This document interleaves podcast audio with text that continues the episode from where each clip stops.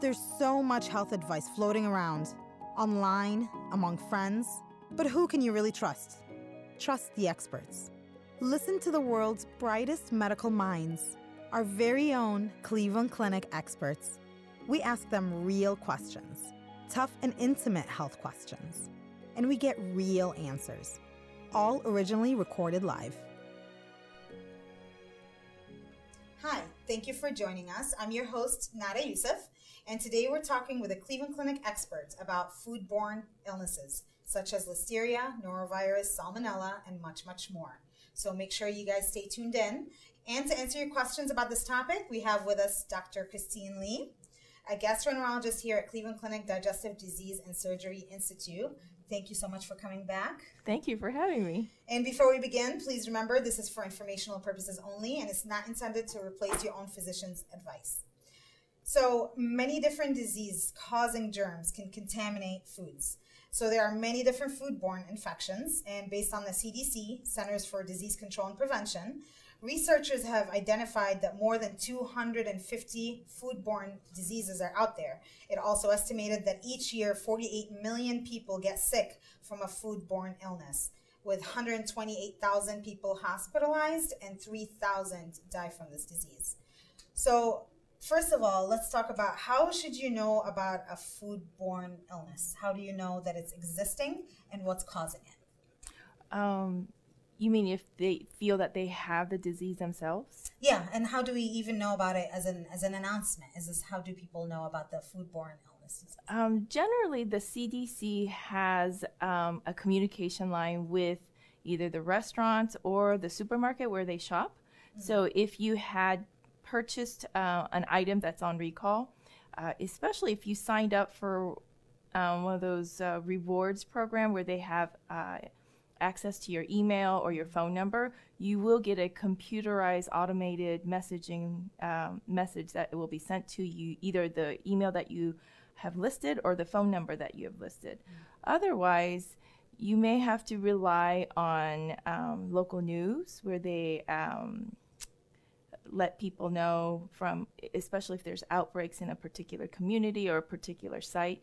Um, oftentimes, what I've seen when I do go to my grocery stores, they'll have a sign out that says, you know, romaine lettuce from such and such date um, are on recall, and and so a lot of times it's either at the local supermarkets or the restaurants that you've uh, purchased or consumed products at, or your email or phone number or uh, social media. Social media. That's where I find myself. That's where I find my stuff as well.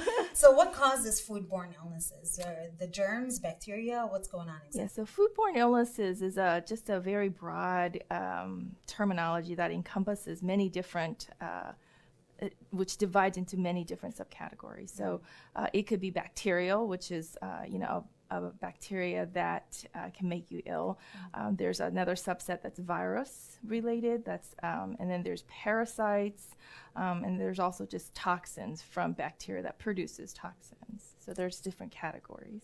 So is it the way that something is? Uh, is it the farm? Or where is it originating from? How how are how is our food or our products getting contaminated? So um, depending on the organism like the bacteria like e. coli is a common factor. Uh, those are usually fecal oral so if the cows or the animals that are on the pastures um, that roam around um, have fertilized the soil naturally mm-hmm. and they round up the vegetables or the lettuce or the produce and it gets transported in mass transit to your local stores. It really is up to the consumer's responsibility to make sure that you wash your produce and wash them well. Great, great. And we'll get to that about prevention here in a bit.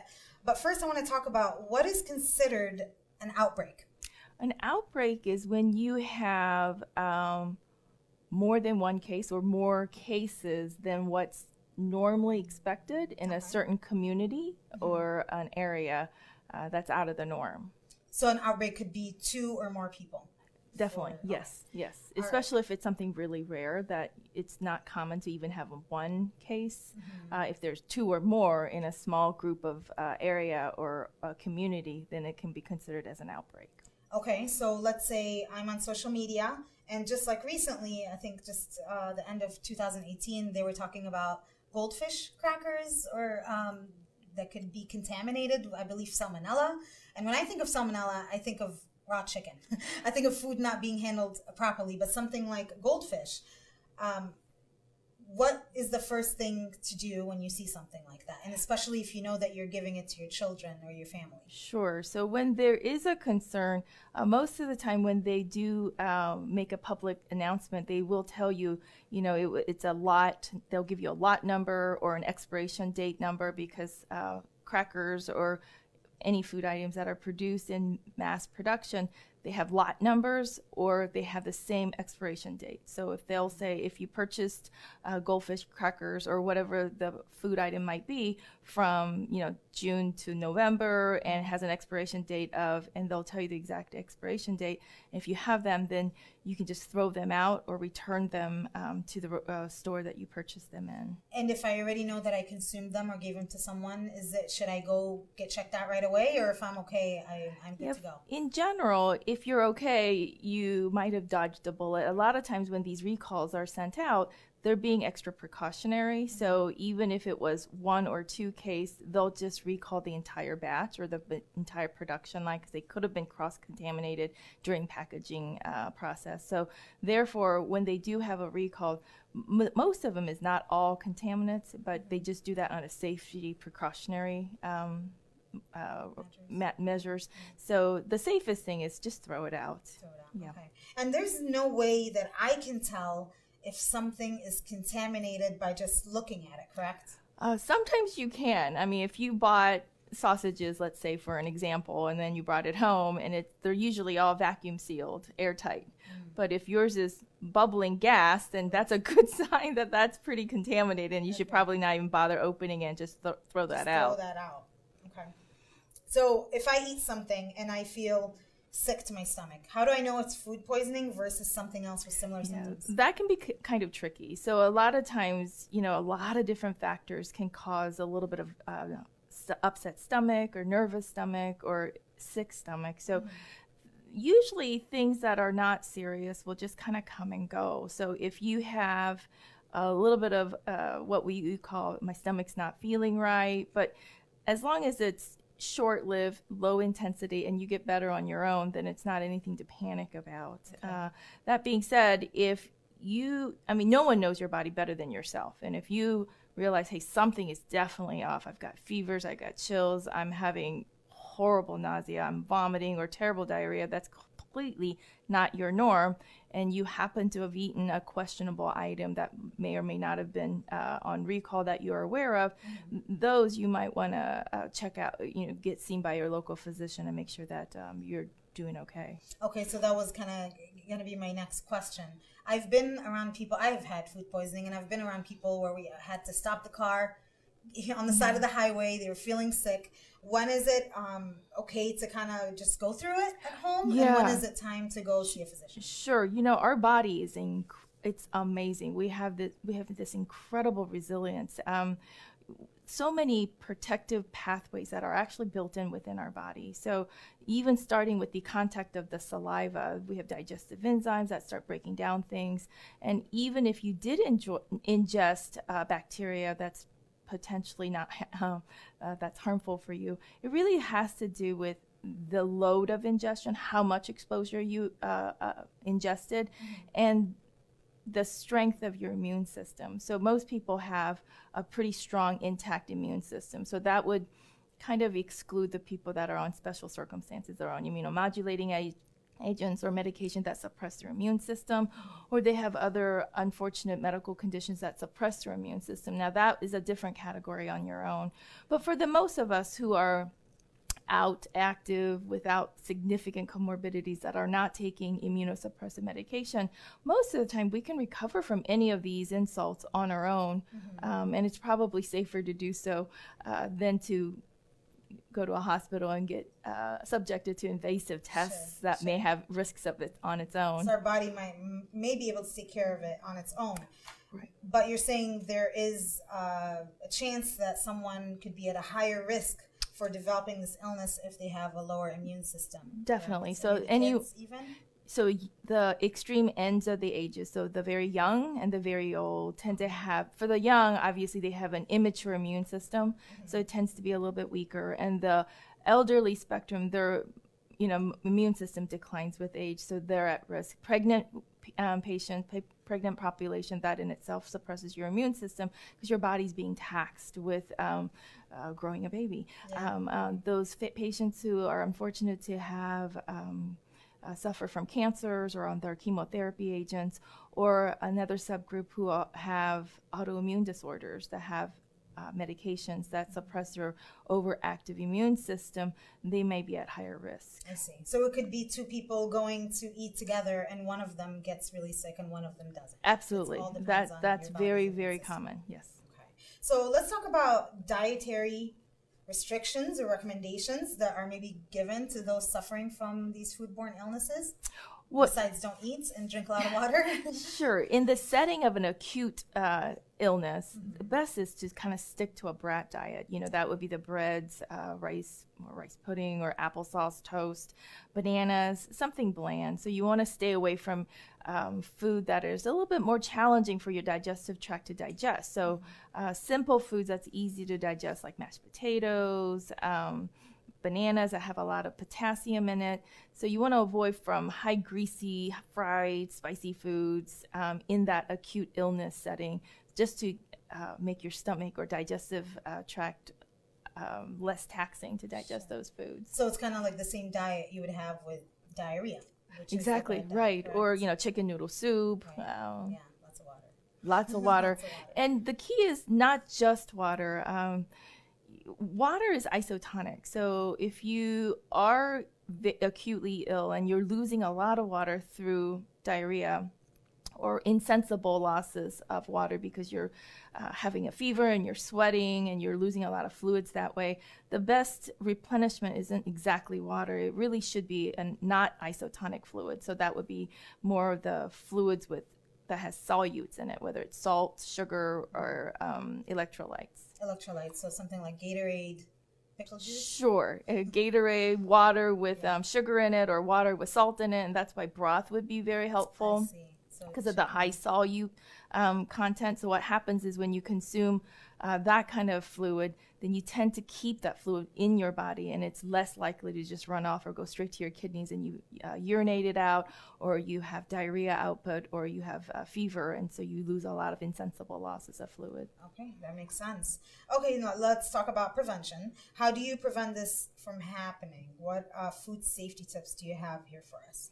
So your first line of barrier is actually your body. So you want to always make try to take care of your body. Make sure you sleep well, you eat well, you exercise, uh, low stress, uh, whatever you can do to keep your body in the fittest uh, condition. The second thing would be um, anytime you have any produce or um, any foods that you come in contact with, try to wash them, especially if it's raw fruits or vegetables. Make sure you wash them and wash them thoroughly oftentimes people see the sign um, organic and they feel that if it says organic they can just bite right into it and, and just go right to it and organic just means it's free from uh, chemical pesticides, yeah. right? So uh, cow manure is completely organic. And so e. coli you know salmonella those are all organic if you will. So if you do shop at those uh, supermarkets that are organic or oriented you're not out of the woods. You you are safe to buy those but you still need to wash them. Okay, do you wash your uh, meats? So there's, there's that's right. So there's controversy for that. So usually the meat, um, you know, if you have a steak and you're going to sear it on uh, on a grill, right. that you don't really need to wash because you're going to hit all the sides with high heat. Sure. Um, the inside, whether you cook it all the way through or not, if it's a solid meat, the bacteria can only live in the surfaces. So now that being said, if you're buying ground meat, like multiple surface areas, because it's all grounded and kneaded together, and therefore for the ground meats, you must cook it all the way through. So no pink in the middle in that sort scenario. Um, the controversy is they do say some people recommend washing the not the ground meat, but the solid steak, the meats. Um, but the chicken, they recommend not washing at all. And the reason why is poultry tend to have much, much higher concentration of salmonella naturally. So when you turn your water faucet on, inevitably you have water splashing that splashes outward, whether you're aware of it or not, almost like a mist like fashion. Mm. And people have seen salmonella or E. coli you know ejected from the chicken from the the power of the water pressure across the entire kitchen. So they feel for poultry it's not worth the risk. So they don't recommend you wash poultry at all and you just boil them bake them or cook them however you do it but make sure you hit at least 165 degree Fahrenheit uh, cooking temperature mm-hmm. and make sure you cook it all the way through and no pink in the middle. No pink in the middle. What Not for poultry. steak and they like it uh, bloody or pretty rare, medium. I mean, so for sure yeah, okay? so for steak, it's all about as long as it's prepped in a clean area, okay, where they didn't just slap that steak on top of uh, of poultry that they just uh, yeah. fixed up. As long as it's pre- uh, prepped properly, um, if you sear both sides, the middle should be okay. completely uncontaminated because um, the bacteria lives on the surfaces. Sure. Now, if the chef pierced their knife in the middle just to check something, and that thermometer or knife was contaminated, yeah. then you have a problem. But if it's a solid, intact uh, solid meat that no one's compromised or shredded in any way, then searing on both sides, as long as it's seared on both sides, the middle can be uh, whatever you. Uh, you can eat it how you like. Exactly, it. that's okay, right. Medium rare. But again, not ground meat. Ground not meat, ground any hamburger meat, anything that's been grounded must be cooked uh, completely through. So even a ha- like a hamburger patty needs to be cooked. Absolutely, no absolutely, because it's all about the surface area. Right. So if it's a solid steak you can sear on both sides. The middle could be however you like. Okay. If it's a hamburger, which is meat, but that's grounded. Right. You can imagine the surface area all the way through, including the middle. And therefore, hamburger meat or ground meat, uh, any ground meat of any kind, can sure. never be even medium or medium well. It should be cooked all the way through. Okay, it's very, very good to know. So, then speaking of utensils, surfaces, um, the counter, all that. Make sure that if you're using or if you're uh, handling something like chicken, raw chicken, you make sure you clean all that up before using that up again for like cutting vegetables. Exactly, exactly. You know, you always want to go clean to dirty. So if you're preparing a meal, make sure you do your fruits and vegetables or salads first, and then uh, prepare the chicken dishes at the end as a last resort. That I usually just have the thought of going clean to dirty because it's just easier in a cleaning process. Now you can go backwards, but you have to be very uh, hyper vigilant about making sure you wash the the cutting board, the knife, right. the chopping dishes, or even the surface area, and particularly your hands and your nails. Okay, good to know. So I want to talk about some of the power outages that happened here in some parts of the country uh, beginning of this week and uh, thinking about your fridge or your freezer and the food that was sitting in there. So, do we throw it all out? Are there exceptions? Are there a few hours here and there? What do we do if uh, the light went out or the electricity went out? So, for most people who have a complete immunocompetent patients with no comorbidities, then you, depending on your level of risk taking, you may or may not contemplate uh, saving uh, some. But for those people who have a lot at stake, you know, they have uh, lymphoma or they have cancers or on chemo or they have a significant comorbidity that suppresses their immune system mm-hmm. or they have a pregnant par- uh, family member in the home, it's just probably safe just not to take those chances and just throw it out. The other trick I was taught, which is pretty cheap and easy and readily available for everyone, is to get a, a little paper cup of water mm-hmm. and uh, fill it halfway with water, okay. freeze it, and then put a little penny or a dime, whatever you have, yeah in the middle and then put the water on the other half. So now you've got a cup with uh, a penny. Yeah, coin that's in the middle. Yeah. And you keep in your freezer. So if you do have a power outage and that coin level is all the way to the bottom, then you know that your refrigerator or freezer had completely thawed too long and then all the meat should be thrown out. Um, if uh, it's a simple trick that could be readily yeah, available in anybody. Yeah, you could do a Dixie cup of water. If you do a Dixie cup, then just freeze the whole thing. Yeah. Put the penny on top, put a saran wrap, freeze it, and leave it there. Whenever you go on a vacation and you heard from the neighbors that they had some spotty electrical out, um, outages, if you come back and your penny is at the bottom of the cup, then you know you need to throw all the meat out. Okay. Now I want to ask you something. It, it might sound like a like a simple question or a simple answer, but when I go to the store and let's say I get some meats that is fresh or chicken, and then um, I'm not going to cook it that day, I put it in the freezer. I've heard before that once meat is thawed, you should not put it back or fresh. You should not put it back in the freezer. Is That's that correct. That's correct. So if you purchased uh, chicken breast and it's already frozen from the store, Yeah. then it's okay to just take it straight into the freezer to freezer. But once the meat has been thawed, um, that allows the bacteria, whatever, even in the best handling of hands, no meat is sterile. So they'll have some acceptable numbers of contaminants, but as long as they're frozen very quickly, Yeah. it's an insignificant amount uh, that wouldn't harm anyone. Okay. And so once you thaw it out, it can start reproducing or um, getting much bigger than uh, a, a, safe level. And therefore, you, you should, once it's been thawed, you probably should not uh, refreeze. Okay. Um, now, a lot of people marinate their chicken. I Mm-hmm. know I do. For you know, in the fridge, maybe. I mean, are you supposed to just leave it for an hour or two? Is it okay to leave it in the fridge for a day while it's marinating? Yes, yes. It is okay. Marinades um, generally involve a lot of sodium. Yes. So back in the olden days where they didn't have as much electricity, you know, like the beef jerkies and whatnot, they were able to offset the lack of refrigeration with the salt content. So a lot of the marinades, whether it's soy sauce or salt or some kind of um, uh, ingredient that they use, oftentimes kill the bacteria because of the high solute level. It's good to know. Great. And then, uh, can an expired food give me a foodborne illness? Uh, it And not just chicken and meat, but Sure. just like anything that's expired. Sure, that that's um that's can vary from uh, depending on what the food item is. is, yeah. Um, so if it's cereal, it's less likely. It may be stale, um, but if it's a produce, then certainly, Yeah, uh, yeah, sh- sure, Yeah, sure. If it's like a um, if it's a fruit or vegetable item, then I would definitely throw that out.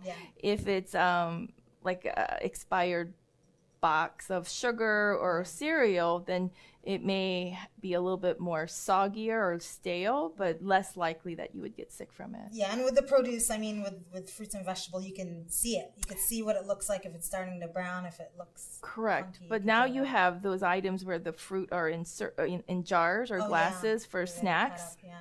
So those are the ones you probably would need to be careful about. Sure, and those probably have preservatives in them as well, correct? Sure, them sure, fresh? yes, and that's also a good point. Yeah. If you buy organic, they will probably um, go bad on you quicker. So uh, they don't have as much preservatives or no preservatives, whatever the case may be. So in those cases, you really do need to be hyper vigilant. Even though I see the organic milk has way longer expiration date than the normal gallon from the store. Sure, that has to do with the pasteurization. Okay. and their ability to ship the products to your local supermarket, um, depending on uh, how quickly they're able to mass ship, uh, transport those to your uh, your store, you will see a longer refriger- uh, expiration date. Yeah, So yeah. it is pretty amazing what uh, the transportations can do. I know, and, and thinking about that, you never think about how everything like it's a fresh produce. It's actually coming from a farm and still coming in on uh, trucks that are refrigerated and coming all the way to your store. And actually, there's a there's Sure, period j- between there just like when we buy things on, on online, it used to take a week or two, but now two days or Right. less. right, exactly. Express shipping. All right, well, we're going to go to some live questions okay, great. uh, from Facebook here. So I have Greg. What are the most common foodborne illnesses? Well, that's kind of tough to say because um, most common is actually vi- it depends on if you are including all categories or if you're just looking at viruses, bacteria, or parasites. And so the most common overall p- category is, is usually viruses. Um, so those are because they're so readily transmittable from person to So person. Like. So the norovirus is very po- uh, commonly known because of all the outbreaks that they had and the publicity that the cruise ships had. Uh, it's more common in people in close quarters, confined space. So uh, that got a lot of publicity. But you know, rotavirus is also very common, and they have all the other viruses that are more kind of generic. They don't really have. Uh, the publicity power because it wasn't born on, on a cruise ship, but Yeah. a lot of viruses, kind of like the common cold, we all know about the influenza A and B, but that's not the most common cause of flu.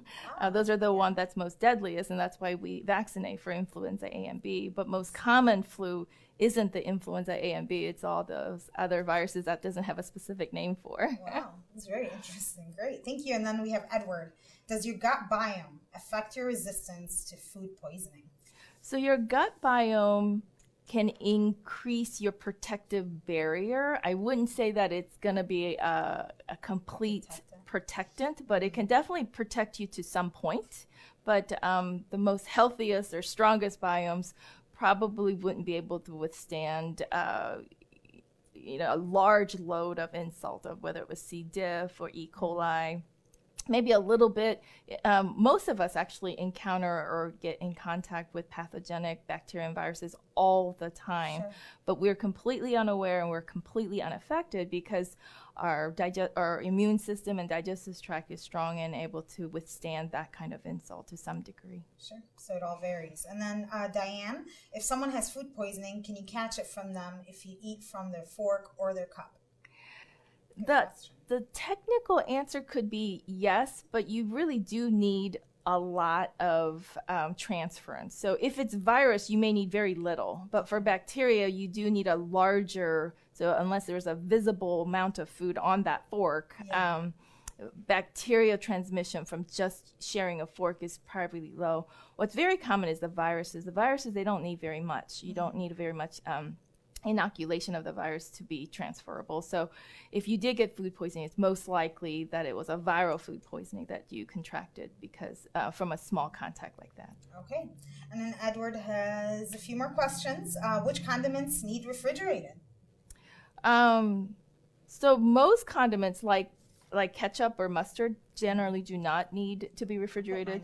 Mine in the fridge all the time. I do too, What but mayo? Mayo definitely. Mayo right? definitely does because a lot of them. Uh, I know there's one line that's uh, vegetarian or vegan, so there's no egg, but most of it does have some egg or dairy product in it, so they absolutely must be refrigerated, and that would be one that I would be an absolute sticker stickler Yes. on the expiration date. I would toss it out. Yeah, definitely, definitely. But ketchup and mustard, you're saying it does not have to be refrigerated. Abs- yeah, they can be left out unrefrigerated, although mine sits in my refrigerator. So it's just easier that way. All right. And then uh, Edward also wants to know can moldy food cause illness? For example, if one berry is moldy, do they all have to be tossed?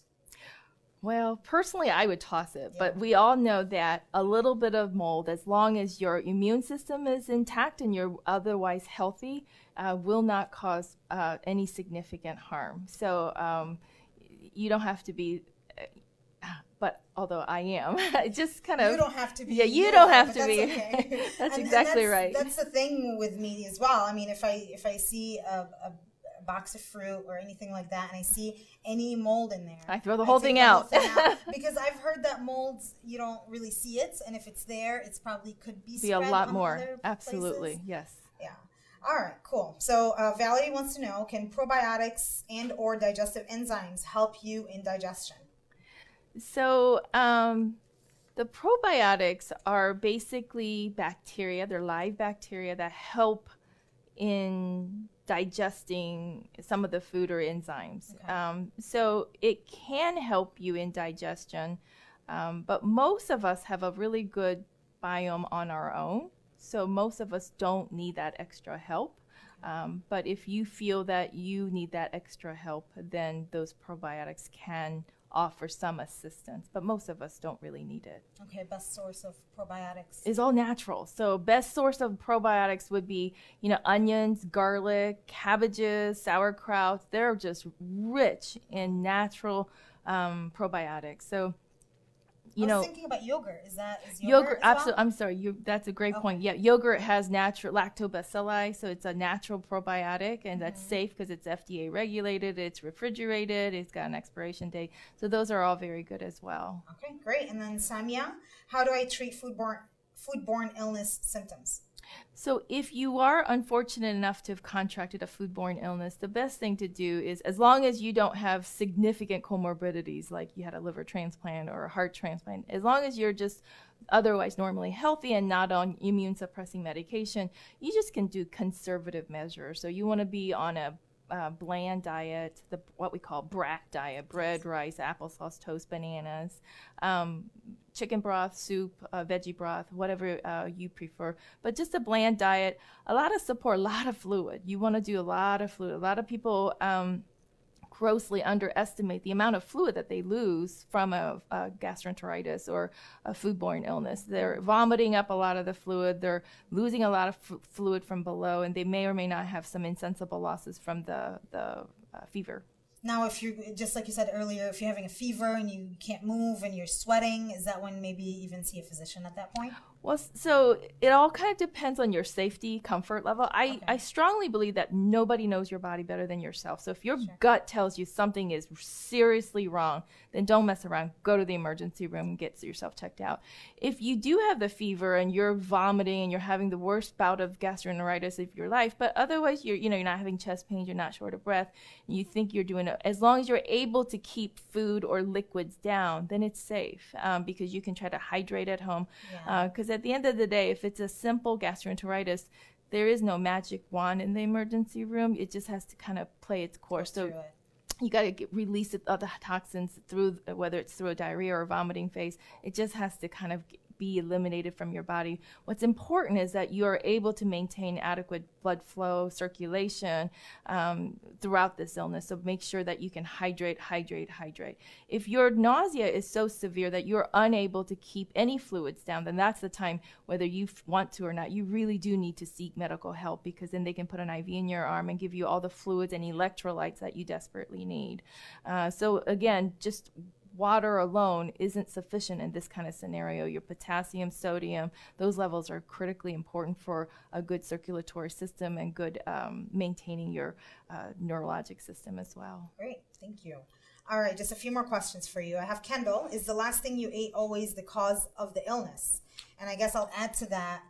It's really the timing of food poisoning. Is it immediate or does it take a while? It depends on what the culprit is. So if it's, you know, for example, the common uh, food poison like Bacillus cereus, it, it tends to be a lot quicker, so within two to four hours. But there are some foodborne illnesses that are latent, meaning they have to reproduce in your system, then they have to produce, reproduce, and get to a large load. So that may not present until 12, 16 hours later. So it's not necessarily always the last thing you ate. Okay. Um, it, it all depends on the culprit, whether uh, e- whether it's virus or bacteria. But even bacteria's, depending on the bacteria, uh, will vary the onset of presentation, whether it's whether it's one to two hours versus 12 to 16 hours. 12 to 16 hours. That would be hard to tell after. Well, there's another virus, the hepatitis A virus, that's a foodborne illness. Um, that can take a couple of days to Couple present. days. Yeah, and you will get very ill. You can even turn jo- yellow and jaundice. Uh, we had an outbreak of hepatitis A several years ago, and it was linked to uh, strawberries and raspberries that were poorly washed that was shipped. And but when the CDC um, discovered it, they did make sure you know it was it's the one from x uh, certain uh, farm Right. um, and the production number, and it was located in the south uh, west of the region. And that's the thing with, with strawberries, the seeds are on the outside. It's very exposed. That's exactly right. So the hard things are, you know, alfalfa sprouts used to be very common in sub uh, shops, but now most sub shops have just decided not to deal with the risk at all. And alfalfa sprouts are very difficult to wash because if you wash it adequately, you destroy them. Uh, I find raspberries the same way because I try I wash mine very vigorously, and then when you try to present it to your guests, it, it looks it's all falling apart. so. Um, Strawberries are a little bit sturdier, Yeah. so I do. You can wash that a little bit harder, but you know things like blueberries, they're hard to wash as well. So they have tricks. Um, you can buy those special tr- tr- uh, sprays for fruits and veggie washes, or you can make them yourself. You just put them in a colander, soak them in whether it's as baking soda or salt. Mm. Once you put them on there, you wash it until you can't see the baking soda or salt anymore. Then, then you know you did your job. Oh, Uh, another person uses vinegar. If you can still smell or taste the vinegar, then you didn't wash enough. So there are little uh, easy ways to wash them yourself at home without buying those fancy kits. Great. And organic doesn't mean not contaminated. Definitely. That's important to know. Okay. And Amanda, uh, is foodborne illness caused by food that's spoiled or bad? Um, not necessarily. So you could have a non-spoiled chicken, a raw chicken. Um, It's the way it's cooked. it's the way it was cooked, absolutely, uh, and that can cause uh, foodborne illnesses. So it's not necessarily rotten or spoiled food. It could be perfectly good food. It was just improperly handled. And there was uh, just like we were talking about the uh, goldfish crackers. There's contaminated flour. I mean, these things are you, you don't know what's going on Right, right. Whether it's the about it. flour or the cheese powder, um, because you know dairy products, you just have to be very careful at how it was handled, processed, stored. I mean, refrigerated and transported to your local stores. Right, right. All right. One more question for you. Um, is there, or Di- sorry, Diane? Um, she asks if there is mold on cheese, is it safe to use it if you cut it off?